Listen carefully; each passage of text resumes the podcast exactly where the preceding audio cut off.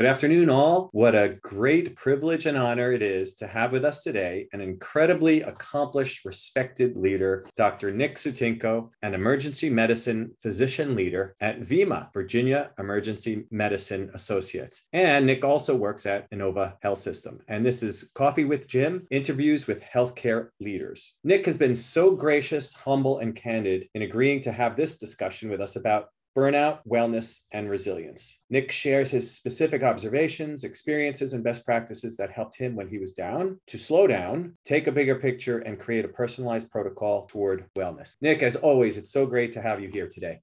Thank you, Jim. Uh, happy to join you today. And I just wanted to publicly say, you know, happy belated Father's Day. And back to you. And I love we get to compare stories, especially with our daughters. I, I know you had some good time with daughters and I think grandparents too last weekend. Yes, right? certainly did. You know, Nick, before we get to our leadership discussion, then you are again, dad to a beautiful daughter. Tell me a little bit about what's been toughest about managing the family, considering the pandemic the last 15, 16 months. Yeah, certainly. Like many families during this pandemic, being able to juggle professional and family duties while preserving your own health and sanity really has been extremely difficult. I think our family unit has gotten closer. I would even argue that uh, we're a lot stronger because of the pandemic. We, like many, have met the challenge of coming up with new ways of staying active safely and connecting with the people we love. And that doesn't surprise me since I've, again, had the good fortune to get to know you and your family the last seven or eight years or so. So, Nick, if you could plan a safe family getaway tomorrow and COVID would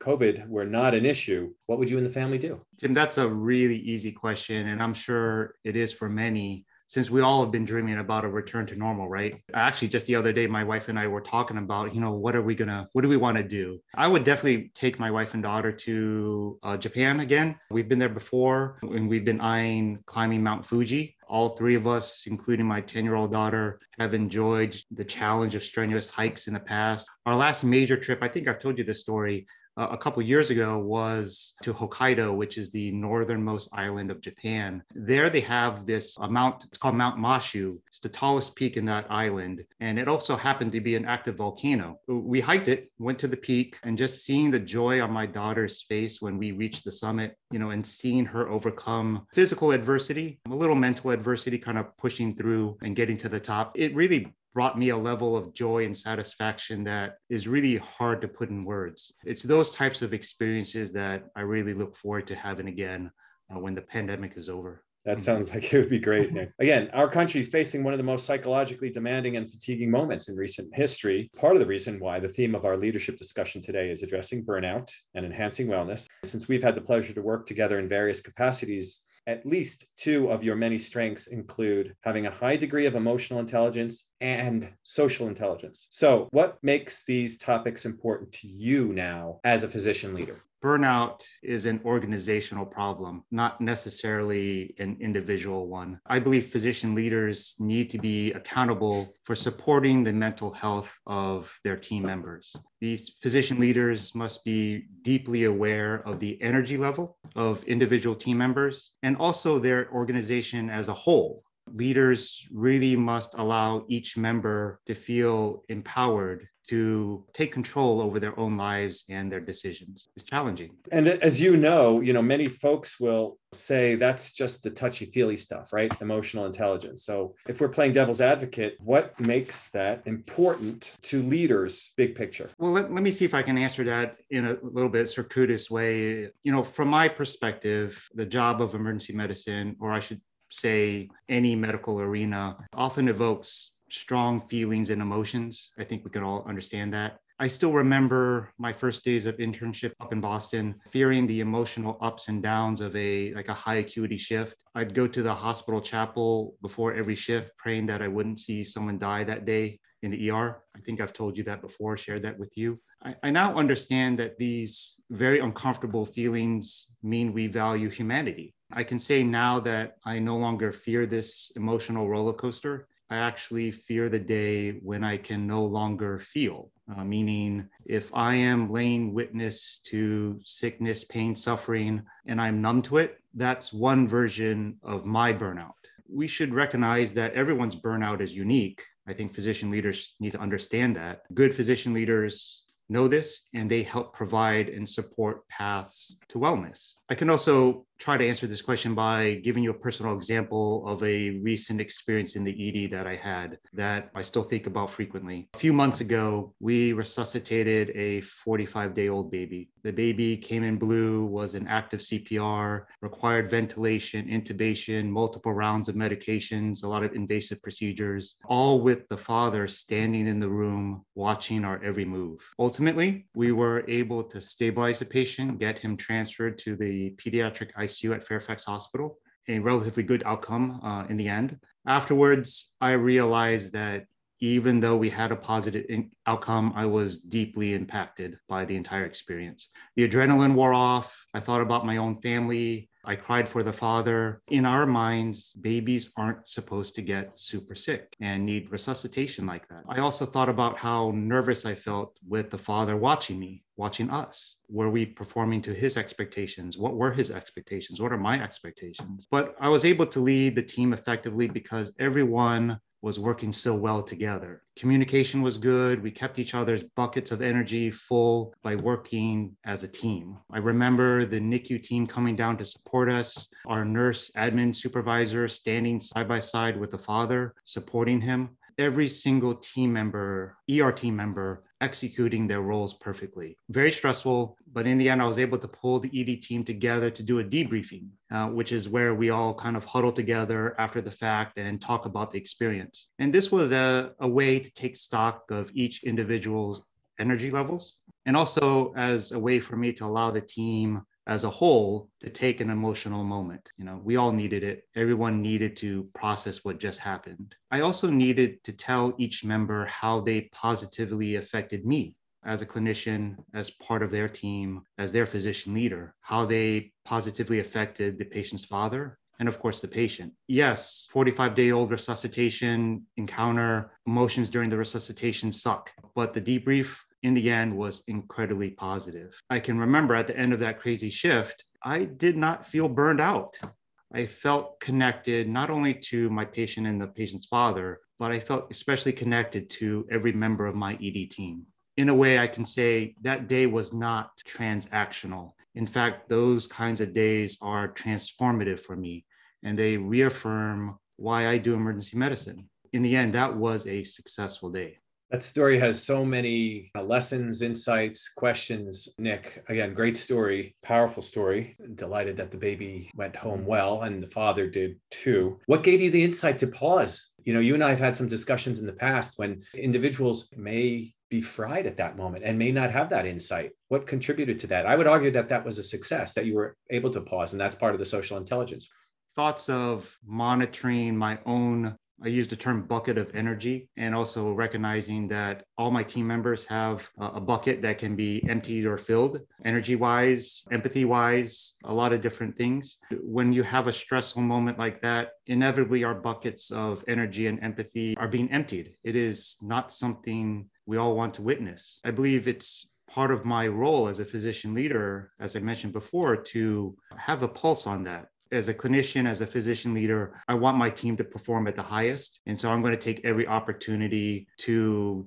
recognize when someone's bucket is empty and try to fill it. And so that debrief is our way of taking stock. It allows team members to say, I'm not feeling good about that. And me recognizing, hey, you know what, validate their feelings, provide some insight of what I saw. I do recall some members saying, you know, should I have done that? Was that the right thing? And yes, it was. It was you, you performed excellent. You supported the team in this way. You supported me in this way. A lot of people, when they see a sick baby and they don't know what the outcome is going to be, they second guess themselves. And as a physician leader, I, have had the experience to say, you did the right thing. And if they don't, you know, it, it's up to me to coach them, well, but at a more appropriate time. So I, I think in the end, a debrief is an excellent way for us to take an emotional moment, allow people to share their levels of energy, and then me as a physician leader to validate feelings, sometimes reciprocate feelings, also be vulnerable and to share how I was impacted. I was incredibly impacted, obviously. The team members seeing that they're not alone allows us to support each other too. Yeah, excellent examples. I was going to comment on that. I think one of your many successes there was the vulnerability. You said you cried with the dad right? And and I know when we we've talked about this in the past, the tough things that you and your colleagues see there are moments you know you've cried in the past others have too maybe in a different decade and or a different de- generation that might have been seen as weakness you know one of the many again gifts that you offer is is being empathetic and vulnerable and modeling this because the team members were feeling some of that too yeah, Jim, I, I think I mentioned earlier that I fear the day where I'm numb to it. In other mm. words, I fear the day when I stop crying. Mm. You know, uh, it's tough to see these things. It's if tough. It's tough to experience these things. The work of medicine is it's a hard job, but it's a necessary one, and a lot of a lot of people are called, and it is a privilege. I think many of us talk about it. It is truly a privilege to take care of the sick and to take care of those close to them who are also our patients. It's a unique job in the fact that you know you are privy to a lot of personal information and not even knowing these people until they just come through the doors. Within minutes of meeting someone, they're telling me their most intimate details of their life and being honest and vulnerable themselves. So if they're being vulnerable, I'm going to be vulnerable. I'm going to take care of them the best that I can. Part of that is understanding where they are emotionally and seeing if I can meet and fill their buckets. So their buckets are being emptied too by yeah. being sick and stressed me trying to fill their buckets indirectly fills my bucket too. Mm. So you've you've also touched on when it comes to burnout, what makes it so hard for physicians to see? You've kind of began to answer that. What made it hard for you to see? It took a lot of introspection, a lot of time, a lot of coaching time with you. Uh, I think you mentioned we've we've been talking now for a good number of years. Has it really been seven to eight years? Can you believe that? And you're still not sick of talking to me. I'm delighted just by that fact. I enjoy it. You know, that, so that coaching time with you really helped me understand my unique experience with burnout. I now believe when I was growing up and also with medical training, delayed gratification was rewarded. Um, I and other physicians are encouraged to focus on the long term view uh, in a way, I was thinking, suffer through it now, it will pay off in the end. For example, you know, I just need to make it through the next four years of med school. Then that turns into, I just need to make it through the next four years of residency training. That's what I was thinking. Delayed gratification can help me achieve, be successful. But you, Jim, got me to realize that to be truly happy, you must also be creating wellness practices along the way. And I think that's a really important thing just a minute ago, I was talking about filling energy buckets. Uh, I really like this analogy, which I, let me just tell you now and tell everyone I stole it from a children's book uh, I used to read to my daughter. The title is uh, Have You Filled a Bucket Today? So it is not an original thought, it is a children's book thing. It helped me create a framework for I think my growth and this journey through burnout. You and I went through exercises identifying areas of my life that brought me joy and also areas of my life that required maintenance, areas that I was ignoring. I used to look at all these things as components of that proverbial work life balance beam, where if you do one thing, then something has to give, you know, so it's a little, you know, teeter tottering left and right. These days, I don't really like that analogy as much because all of those aspects of my life have to live more in harmony you know why do i have to sacrifice one thing for another? So as long as i'm filling my bucket in these various areas then i think you know, i can be happy. So these days i maintain my health bucket by biking and hiking with my family uh, my social bucket by connecting with friends and family more my spiritual bucket by engaging my church community and doing other things too. So all this helps refill my professional energy bucket when that's emptied by stressful patient encounters, professional frustrations, I need these wellness practices um, in all these different parts of my life. I need them to refill that bucket. I believe everyone needs to figure out which of their buckets are in, being emptied, either because they don't have strategies on how to maintain them. And if they don't have strategies, they need to to develop them so they can keep refilling them. So, so in short, you know delayed gratification it can it can be a strength but it can also be a problem if overdone. Certainly a problem if not coupled with regular wellness practices big picture, very insightful, Nick. We're beginning to wrap up related to why does addressing burnout matter? You know, burnout, I think, is very important topic for everyone uh, to be thinking these days with the stress of the pandemic and uh, all the things that are pulling us in, in different directions. Like I've said before, everyone's burnout experience is unique. I believe a person's burnout universally affects those people around you. I think my greatest aha moment of the last several years uh, made me realize uh, this particular point that burnout affects people around me. It's not just bringing me down, it's bringing my family down. I'd like to share uh, a short story. Back in November last year, of course, we're battling the pandemic. I'm in meetings, putting out fires, working shifts, struggling to keep my energy bucket full. Thanksgiving break rolls around. Uh, my family and I decide to go to a remote mountain cabin up in west of North Carolina uh, to do some cold weather hiking. Perfect way to spend some safe time with the family who's hiking in freezing weather, right? Snow on the ground, climbing the highest peak on the East Coast called Mount Mitchell. Strenuous, cold hike, fun, seen it. Jimmy, like this? My daughter's crushing it. She's leaving us behind. Keep telling her, slow down. So we get to the top, and of course, the views are amazing. Cold, but amazing views. And I really should be enjoying that moment with my family. But instead, I was thinking about work. I was really worried about projects I was leading and wondering about the uncertain future, as I think a lot of us are. And then my daughter said something. You know, every time I say it, it almost makes me cry. She basically just said, Where are you, daddy? Mm. But you know, she said it in a way because obviously I was standing right next to her. She knew, she knew I wasn't there mentally. She was, she was bringing me back. She wanted to make sure that I was sharing that moment with, with her and, my, and her mom my wife. It was then that I knew I had to re embrace how I define success, which you and I have had many discussions before. And I define as part of it as being a physician leader, part of my identity. Also, I define success as being a present husband and a father, a father who's raising the happiest daughter in the world. And those are words that you and I have spoken, uh, I have written down as part of a epitaph exercise that you um, had me do. And so it was that moment on the mountaintop, I decided I needed to make some hard choices that would allow me to stay true to all the ways I define success.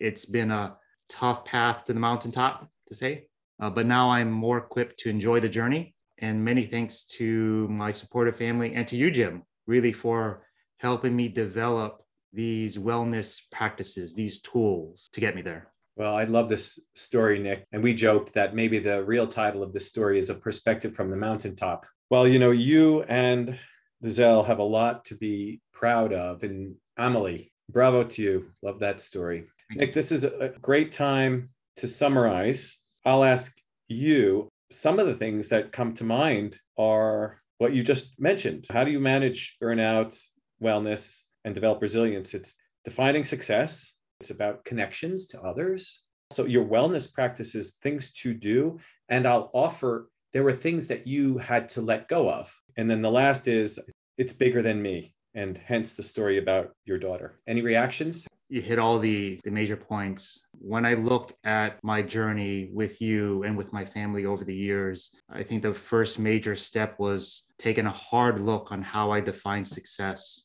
and then using that as an anchor and keeping and going back to it frequently, especially when I had to make hard decisions about how I spent my time. I speak highly about that epitaph exercise that you made me go through because it really forces an individual to think about their identity and think about how they want to be remembered, think about their personal values. It's after that deep introspection, summarizing a very succinct statement of how I see myself and how I define success.